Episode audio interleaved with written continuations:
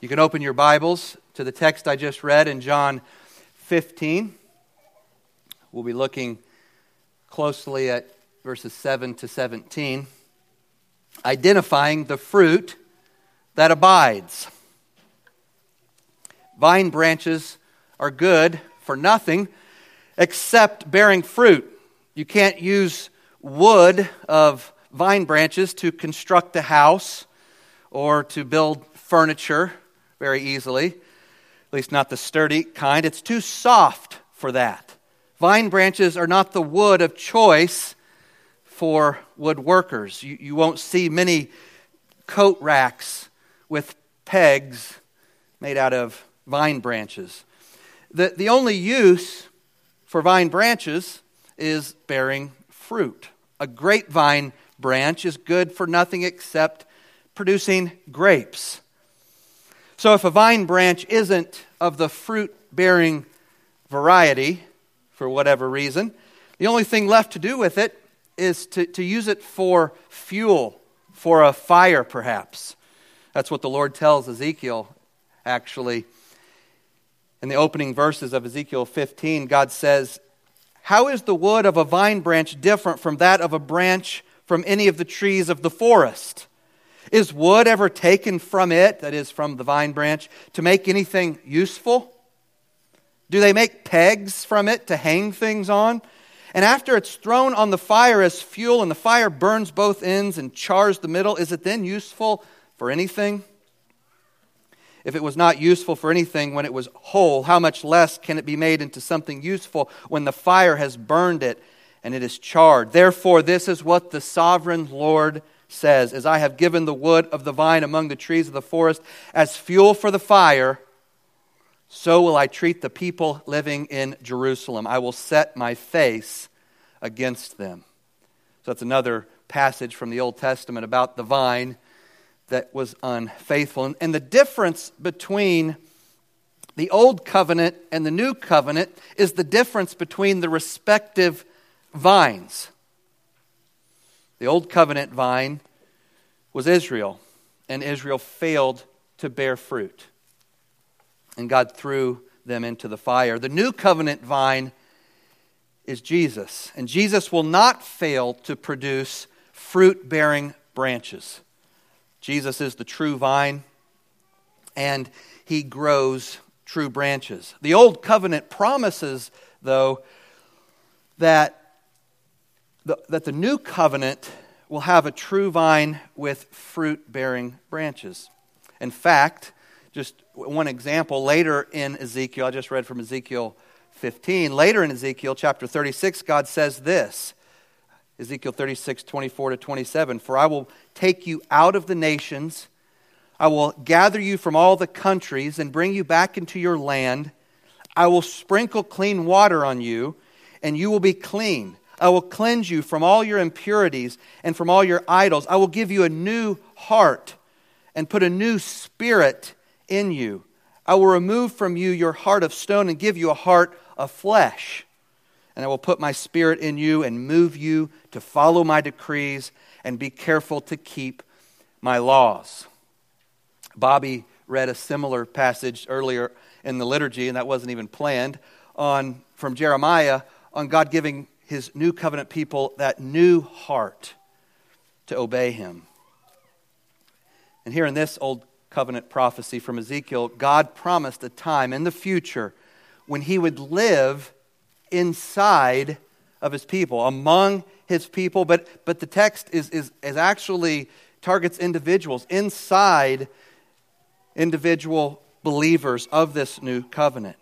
A time when he would abide in them and cause them to bear the fruit of obedience. So, John 15 is, is a fulfillment of this. John 15 is a new covenant passage.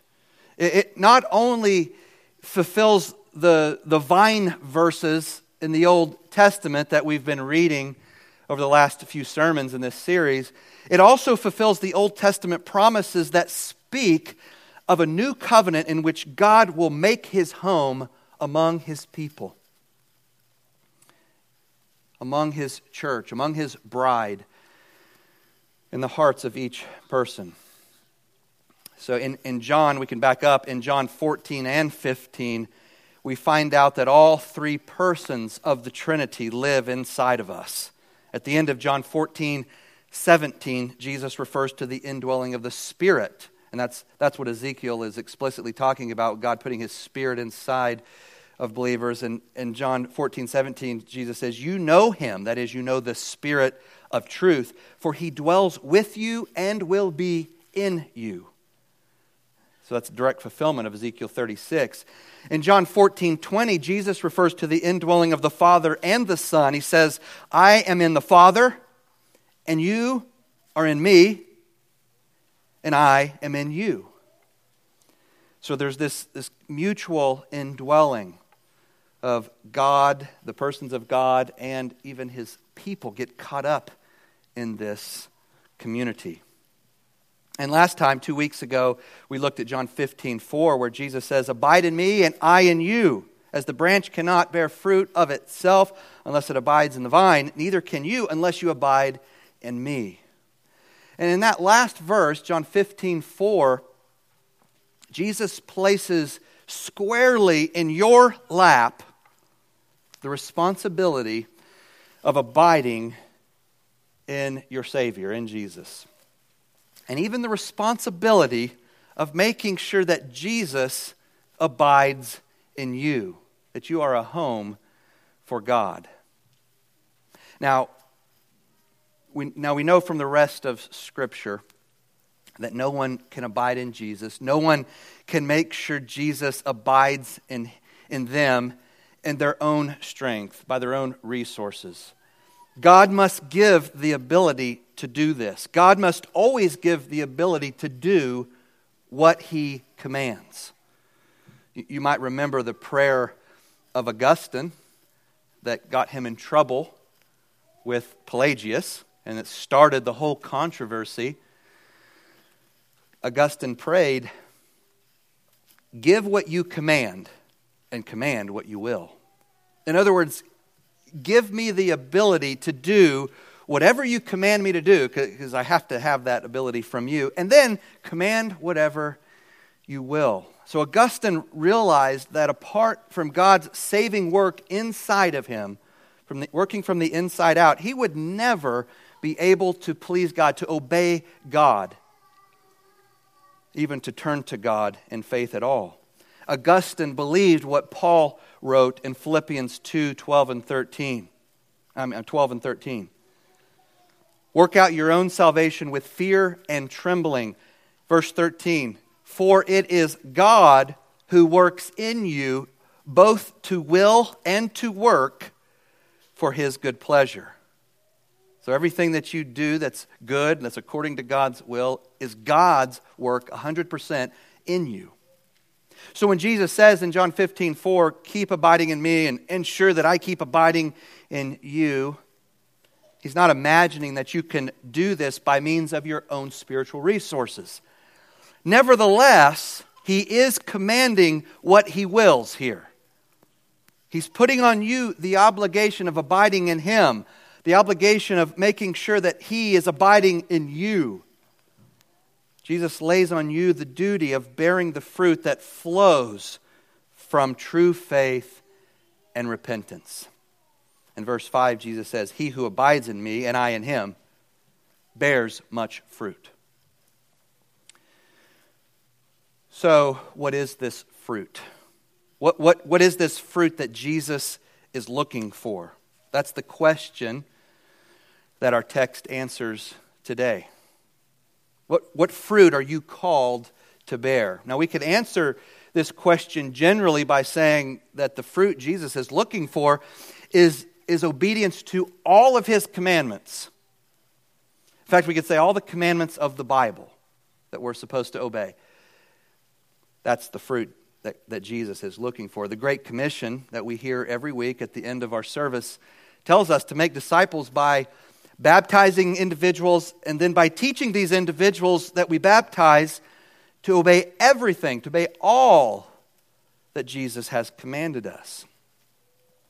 But we can also answer this question more specifically from from our context here by looking at the four fruits that Jesus goes on to mention in the following verses, starting in verse 7. And these four, these four fruits, these spe- specified fruits that Jesus is looking for, are empowered prayer, obedient love, unspeakable joy, and then sacrificial love. These are the four fruits in verses 7 to 17 empowered prayer, obedient love, unspeakable joy, and sacrificial love. Let's look at each one. The first fruit Jesus mentions is empowered prayer. This fruit is as much a promise as it is an imperative, a command. We see it in two places in our passage. Verse 7 says, If you abide in me and my words abide in you, you will ask whatever you desire, and it shall be done for you. And then look down at verse 16, toward the end. You did not choose me, but I chose you and appointed you that you should go and bear fruit, and that your fruit should abide, that whatever you ask the Father in my name, he may give you. If your connection to Jesus is, is like a healthy branch's connection to a vine, then prayer is like the nutrients flowing back and forth between that branch and the vine that it's connected to. Prayer is a natural result of your union with the vine, Jesus Christ. True disciples are vitally connected with, with Christ, and that connection, that union, produces an intimate relationship that involves regular communication, as all relationships do. Every relationship is maintained and strengthened through regular communication. No relationship exists with, apart from some kind of interaction, communication. And the same is true of our relationship with Jesus. And, and that and the communication goes in both directions. It's a, it's a dialogue. Jesus communicates with you primarily through his word through his words, plural, as, as the text says. And we respond in prayer with our words. Verse 7 says, If you abide, if my words abide in you. Christians are those who have the words of Christ living, indwelling, abiding inside of them. These living and active words. We receive his words and we respond by praying. We, we intake, we breathe in his words, and we breathe out prayer. We, we respond by talking to God. The life of Jesus flows through his followers by means of his word. And that spiritual life produces a vibrant relationship. And it's a vibrant relationship of, of two way communication both the vine dresser, God the Father, and the vine, God the Son, wield their words, if you will, in order to prune and prepare the blood bought branches. They prepare them and, pr- and prune them for faithfulness, for fruitfulness. Up in verse 2, the Father does the pruning. And then in verse 3, Jesus does the pruning. He says that true disciples are pruned because of the word that he speaks to them. The word clean in verse 3 could be, maybe should be translated pruned, same cognate, same word. So, so the idea in verses 7 and 16 is that pruned branches sprout fruit. And one type of fruit is prayer, not just prayer, but spirit filled, empowered prayer, which gives birth to answered prayer. When God's people pray, there will be answers. That's probably the most underestimated and underappreciated fact in the universe that when God's people pray, there will be answers. God listens to the prayers of his faith filled people. So think about how this cycle works. We receive the words of God, They teach us and train us. They command us and convict us and comfort us and correct us. They inform us. They reform us. They transform us. They increase our faith. Then, in response to having God's living and active words inside of us doing their work, we speak our words back to God. But if, if the cycle is working properly, God hears His words in our words because our prayers are guided and shaped by the truths of Scripture that are abiding in us. And therefore, they are in line with God's will, with God's desires. God hears our prayers and responds joyfully. He responds favorably to our requests because they're offered up in the context of obedience to His Word. As the Word shapes our desires, our thoughts, our way of, our way of thinking and viewing everything. And, and, and the Spirit forms us from the inside out, transforms us from the inside out. We ask more and more for those things that God cares about.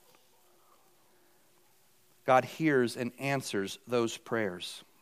Jesus gave us this promise already back in chapter 14 and in other places.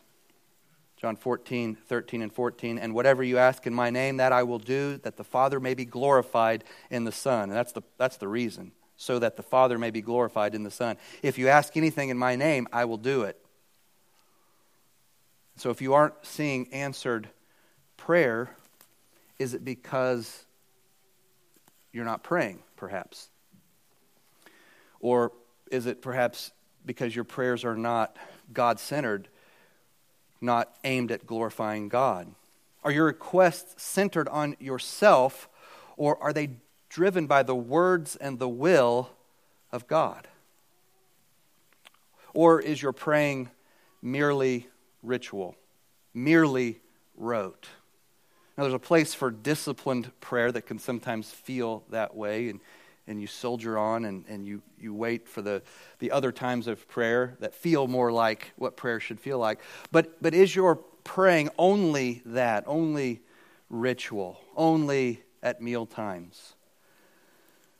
Or is it the overflow of a, of a vital connection with Jesus that's ongoing, that's an ongoing dialogue? Is the life of the vine flowing through you in the form of intimate, God glorifying, two way communication with Him. So, what's this kind of praying look and feel like? Well, it should look and feel a lot like, a lot like, not exactly like, but a lot like your relationships with other humans. Those, re- those relationships take time, they take work, they take intentionality, they, they require thought and planning and sacrifice. Your relationship with Christ is no different. If you don't work at it joyfully, work at it, there, there won't be anything there, or there'll be very little there. And that's, and that's the main reason many Christians don't experience the, the kind of promises that that Jesus gives uh, in association with prayer, that, that, he attaches to prayer, the promise of answered prayer. They don't work at cultivating that ongoing two way relationship with Jesus, which requires us to just to sit down or to stop moving or you know, stop doing what we're doing and to talk to God.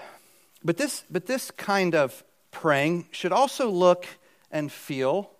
This is not a contradiction, this is a, this is a complement to, to what I said. It should also look and feel a lot like breathing. You breathe, usually, usually without thinking about it, as your blood pulses through your veins, giving your body life. When the words of God and the Spirit of God pulse through you, the natural thing for you to do, even the most natural thing for you to do, is to pray. You talk to God. You commune with God. And you talk, to God about what's going on in your life, about what's going on in the world, about what you're reading in His Word. A challenge comes up at work, and your first reaction is to mention it to God. You lose your keys and you mention it to God. A family member calls you to talk about something heavy, and you talk to God while you're talking to your relative.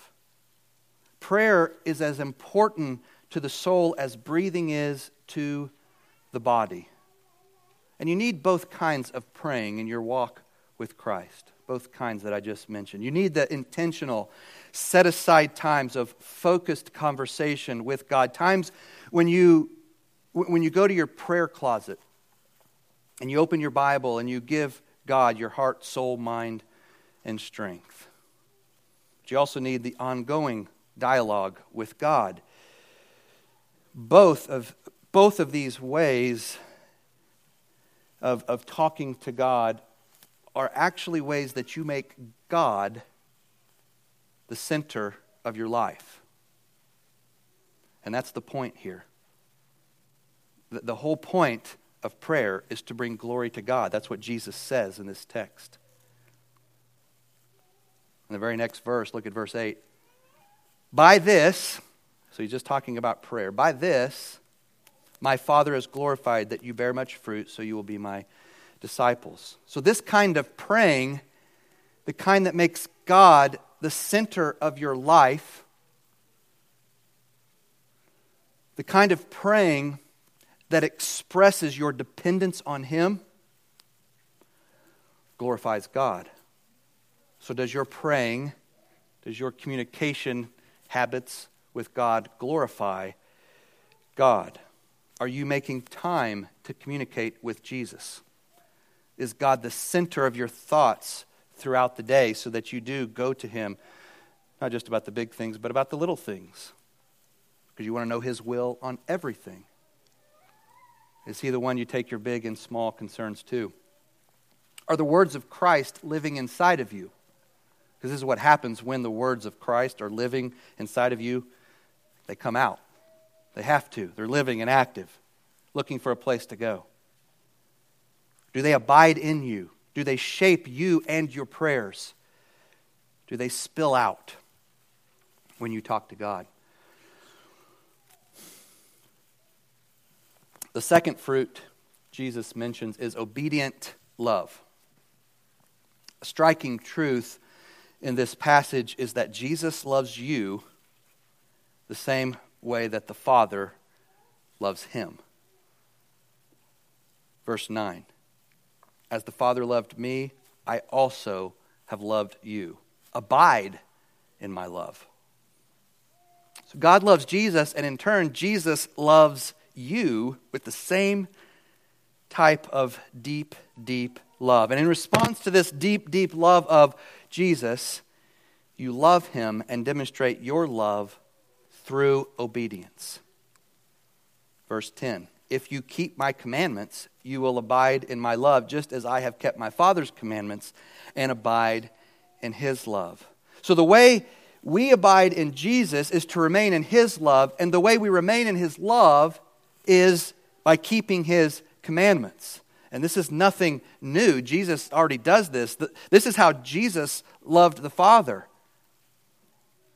by keeping his commandments. And it's how we love Jesus. Now, Jesus isn't saying, if you, if you want my love first, you have to obey. You know, you obey, and then in response, I will love you. Verse 9 makes it crystal clear that Christ's love for you comes first. We love him because, and only because, he first loved us. So your love for him is, is a response to his love for you. That's settled in Scripture. What Jesus is actually saying is if you love me, you'll show it by your obedience. Obedience doesn't earn love, obedience is the evidence of love. We, we can say that it's necessary because it is, but it doesn't cause God's love. It's a response to it. So if there's no obedience, then, then you're not a Christian. Not because obedience makes you a Christian, but because obedience is the evidence of having become a branch, a vital branch on the vine. Here's how Josh Wredberg and Matt Carter put it in their book, Exalting Jesus in John. Referring to verse 10, they write, How does this text speak to the person who claims to be a Christian but is living in willful, persistent disobedience to Jesus? It says to such a person, You don't love Jesus. You don't bear the fruit of love. Therefore, the life of Jesus is not in you, and you will, ca- and you will be cast into the fire and burned. True Christians obey Jesus. Across our country and around the world are people who claim to follow Jesus but don't. It's spiritual insanity to say, I'm a follower of Jesus, but I don't follow what Jesus says. I love Jesus, but I don't listen to him. No, you don't. Faith without works is dead. A disciple who doesn't obey is not a disciple, he's a fraud. If Jesus lives in you, you cannot help but produce the fruit of loving obedience. His life in you will cause you to love what he loves, to treasure his words, and to obey, not out of duty, but out of joy. You will delight in doing what Jesus wants you to do because he lives in you and is shaping your heart to be like his. End quote. Even though Jesus is our master and therefore has the authority to demand our obedience, and does, he doesn't treat us like slaves. Skip down to verses 14 and 15. Jesus says, You are my friends if you do whatever I command you. No longer do I call you slaves, would be an even better translation. For a slave or servant does not know what his master is doing. But I have called you friends, for all things that I heard from my Father I have made known to you. There's a certain kind of master who gives commands to his slaves with no explanations. And these slaves are not in the know, they do simply what they're told. But Jesus is a different kind of master. He invites you into his inner circle as his friend. He is your king and he is your master, your Lord, and your God, not your equal. So he does give you commands that you must obey, but he does so in the context of a friendship that he's established with you through the cross. And this friendship makes obeying him a delight, especially when we remember that this friendship was based on him laying down his life for us, for you. If obeying Jesus is a delight to you, if, if obeying his commandments is something that brings you joy and you delight in doing it, then you have entered into an eternal friendship with Jesus by his grace.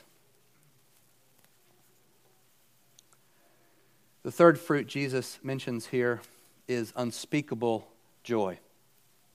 Verse 11 says, These things I have spoken to you, that my joy may abide in you, and that your joy may be full, filled up. Fullness of joy is a mark of a, of a true disciple of Jesus. And notice that, that twofold, the, the repetition of the word joy in verse 11 there. First, Jesus says, My joy. And then he says, Your joy. The joy of the disciple is the joy of Jesus.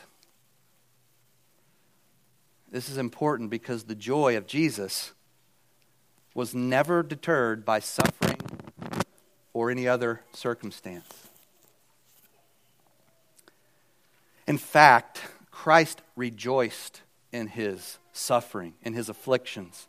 and his hardship. Hebrews 12:2 says that Jesus, for the joy that was set before him, endured the cross. He, he endured the shame of the cross for joy. It brought him joy to do so. Where, how, how is that, where does that kind of joy come from? Where did Jesus find the joy that he had in taking up his Roman cross, being forsaken by the Father? Well, he found this joy in the midst of his intense desire to obey his Father, to do God's will. Jesus could pray Psalm 16, verses 8 and 9, which I've been listening to lately a lot. He could pray it with an undivided heart. I have set the Lord always before me. Because he is at my right hand, I shall not be shaken. Therefore, my heart is glad, and my whole being rejoices. He, he could pray this and believe this even while hanging on the cross. And the last verse of that psalm says this In your presence there is fullness of joy. At your right hand are pleasures forevermore. Unshakable joy, unshakable pleasures. No circumstance can undermine it. Joy in Jesus is inseparable from knowing and following Him. You can't have one without the other. Having abiding joy doesn't mean that every day is easy or filled with fun and laughter but it does mean your life is marked by a confidence in Jesus and a confidence that Jesus is more satisfying than anything on offer by the world. The pleasure and the fullness of joy at God's right hand run deeper and wider than any earthly joy or any earthly sorrow. Christian joy isn't a substance to be transferred, a substance to be received, a thing that you get from God as a transaction of some sort. It's a relationship to be enjoyed. Jesus invites you into a friendship in which his joy becomes your joy in this union. You can't have it without the union, and you definitely get it with the union. He brings you joy by giving you His joy. Because He brings you into His joy so that your joy, like His, is filled up to the brim and overflowing. The picture in verse 11 is of a joy that abides and a, a joy that abounds, a joy that remains, and a joy that runs over. The joy of Christ engulfs us and then it fills us.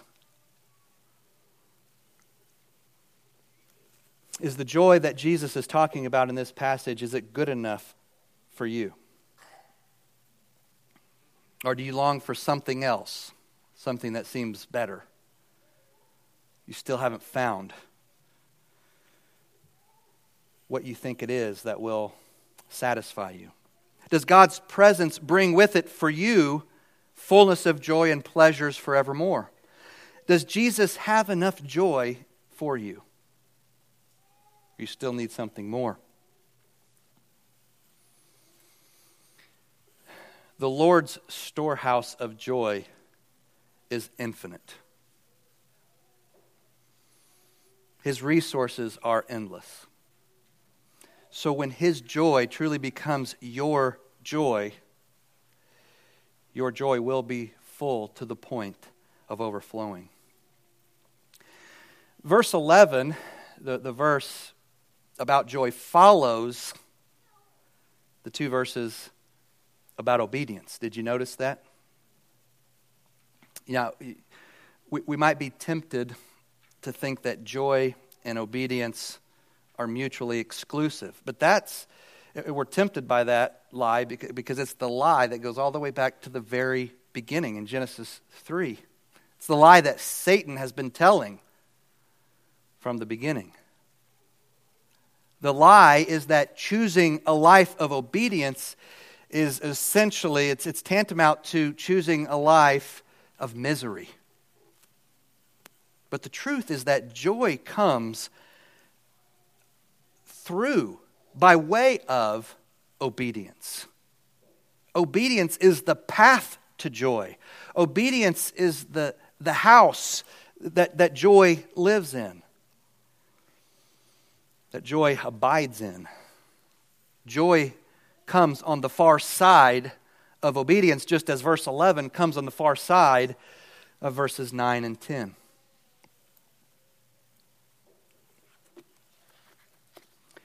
The fourth fruit that Jesus mentions is sacrificial love.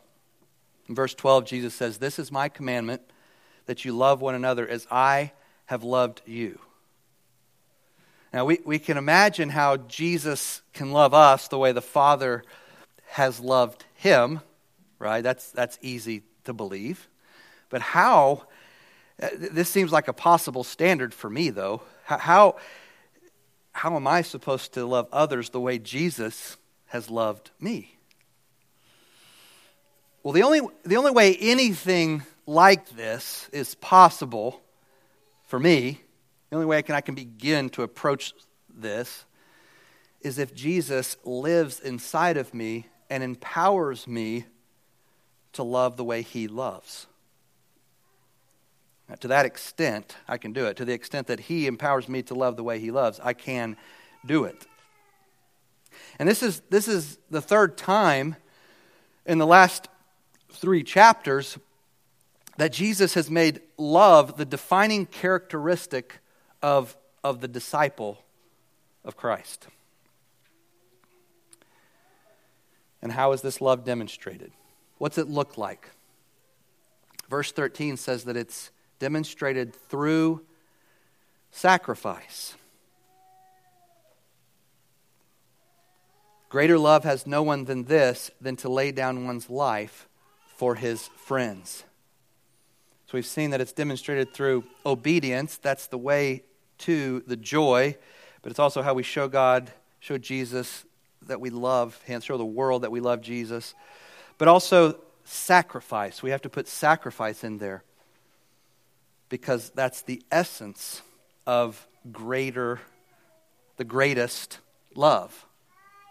Jesus sacrificed his life for you and says that the ultimate act of love, the ultimate act of friendship, is laying your life down for others, for one another. So, the highest form, the greatest expression of love is not romantic or sentimental or erotic, but sacrificial. Jesus ends this section with a note on the fruit of love. He says in verse 17, These things I command you, that you love one another. Does, does sacrificial love characterize you? Does it characterize us as a body? Does it define the way you relate to your wife or your husband or your children or your kids or your parents or your roommate or your friends or your coworkers? To the, the members of this body? Does it characterize your relationships? John 13, 35 says, Everyone will know that you are my, my disciples if you have love for one another. Does the world know that the members of Christ the King Church are disciples of Jesus Christ? Are we known for our love one for another?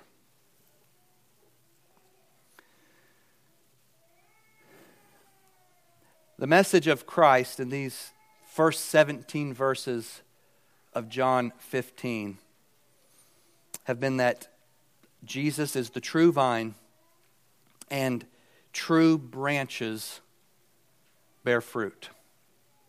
Branches that are vitally connected to that vine, to the true vine, bear fruit. If there's no fruit, there's no true disciple. And, and that, that phrase, true disciple, Jesus actually puts it that way in, in John 8 truly my disciple. Because there's a difference between disciples and true disciples, those who are following Jesus at some level externally, but they're going to show themselves not to be vitally connected at all, and those who are vitally connected and thus bearing fruit. If God has taken up residence in you, you're going to be different. You're going to look different. You're, you're going to live differently, and, and you're going to love differently. You're going to speak differently. You're going to respond to hatred differently.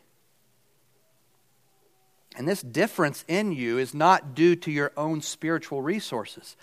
The difference is due to the work of Jesus for you and in you, working from the inside out of you. Jesus is alive and at work in his people, in his disciples, in true believers. The sap of the vine fills and nourishes the branches that are connected to it. A healthy pear tree branch produces pears. A healthy apple tree branch produces apples. A healthy cherry tree branch produces cherries. And a healthy follower of Christ produces empowered prayer, obedient love, unspeakable joy, and sacrificial love. Let's pray and ask for God to do this in us.